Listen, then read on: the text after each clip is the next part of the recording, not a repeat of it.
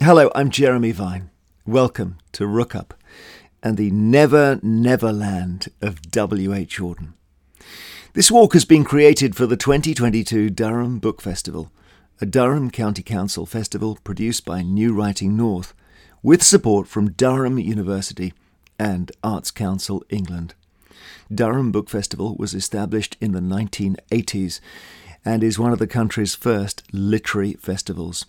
The walk follows in the footsteps of W. H. Auden, exploring the landscape in and around Rookhope. I became interested in the work of W. H. Auden when I was a student at Durham University studying English literature. I can't believe this now, but I told my tutor I didn't really like poetry, generalizing that it's fluffy and sentimental, that it's all I wandered lonely as a cloud. And he did a brilliant thing. He sent me away with a volume of W.H. Auden and certain poems marked out. And he said, Come back a week later, Jeremy, and you tell me if you still don't like poetry. Well, reading Auden completely changed my mind, changed my life, as I found an approach to poetry I just hadn't experienced before. Discovering the work of W.H. Auden was a formative experience for me, just as discovering Rookhope was a formative experience for the poet. Rookhope is one of many communities in Weardale and across the North Pennines where lead and other minerals were mined, an industry that dates to Roman times and reached its peak in the 19th century. By the mid 20th century, most of the mines had closed, with cheaper lead imported from overseas. As a child, Auden's family had a holiday home in Keswick in the Lake District, which they used as a base to explore Cumbria and other parts of northern England. W. H. Auden first visited Rookhope in 1919 as a 12 year old.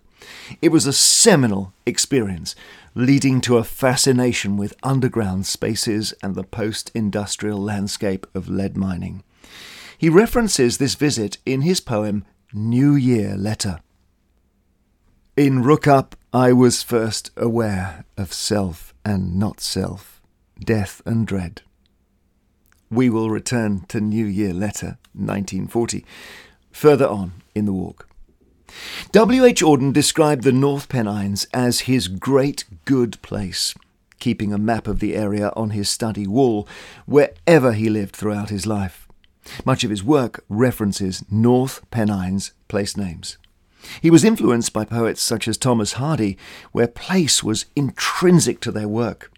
Hardy's Dorset was his place of birth and where he lived for most of his life. W. H. Auden's North Pennines were adopted. Auden's early poem, The Old Lead Mine, describes something that he did as a 12 year old boy. The middle verse reads I peered a moment down the open shaft, gloomy and black. I dropped a stone. A distant splash, a whispering, a laugh. The icy hands of fear weighed heavy on the bone. Wystan Hugh Auden was born in 1907 York, a city on lowland between the North Yorkshire moors and the Yorkshire Dales. His family moved to Birmingham in the Midlands when Auden was 18 months old. Wystan attended private schools, going on to study natural science at Oxford University, switching to English in his second year. He was introduced to Old English by one of his lecturers, J.R.R. Tolkien, author of the epic fantasy novels The Hobbit and Lord of the Rings. Is it possible that Auden's recollection of dropping a stone down a mine shaft inspired his teacher and mentor, Tolkien, to create the moment in Lord of the Rings when the character, Pippin, drops a stone into a mineshaft with such devastating consequences? After university, Auden spent a short period in Berlin and then taught at a variety of private schools whilst writing poetry. In 1928, Auden's friend and fellow poet Stephen Spender printed some of Auden's poems privately, creating around 45 copies. A copy signed by Auden survives at the British Library. Many of the poems in the volume are unnamed. One of them has an opening line which I have come to love and repeat almost every day of my life. Taller today, we remember similar evenings. The full opening is Taller today, we remember similar evenings, walking together in a windless orchard where the brook runs over the gravel, far from the glacier.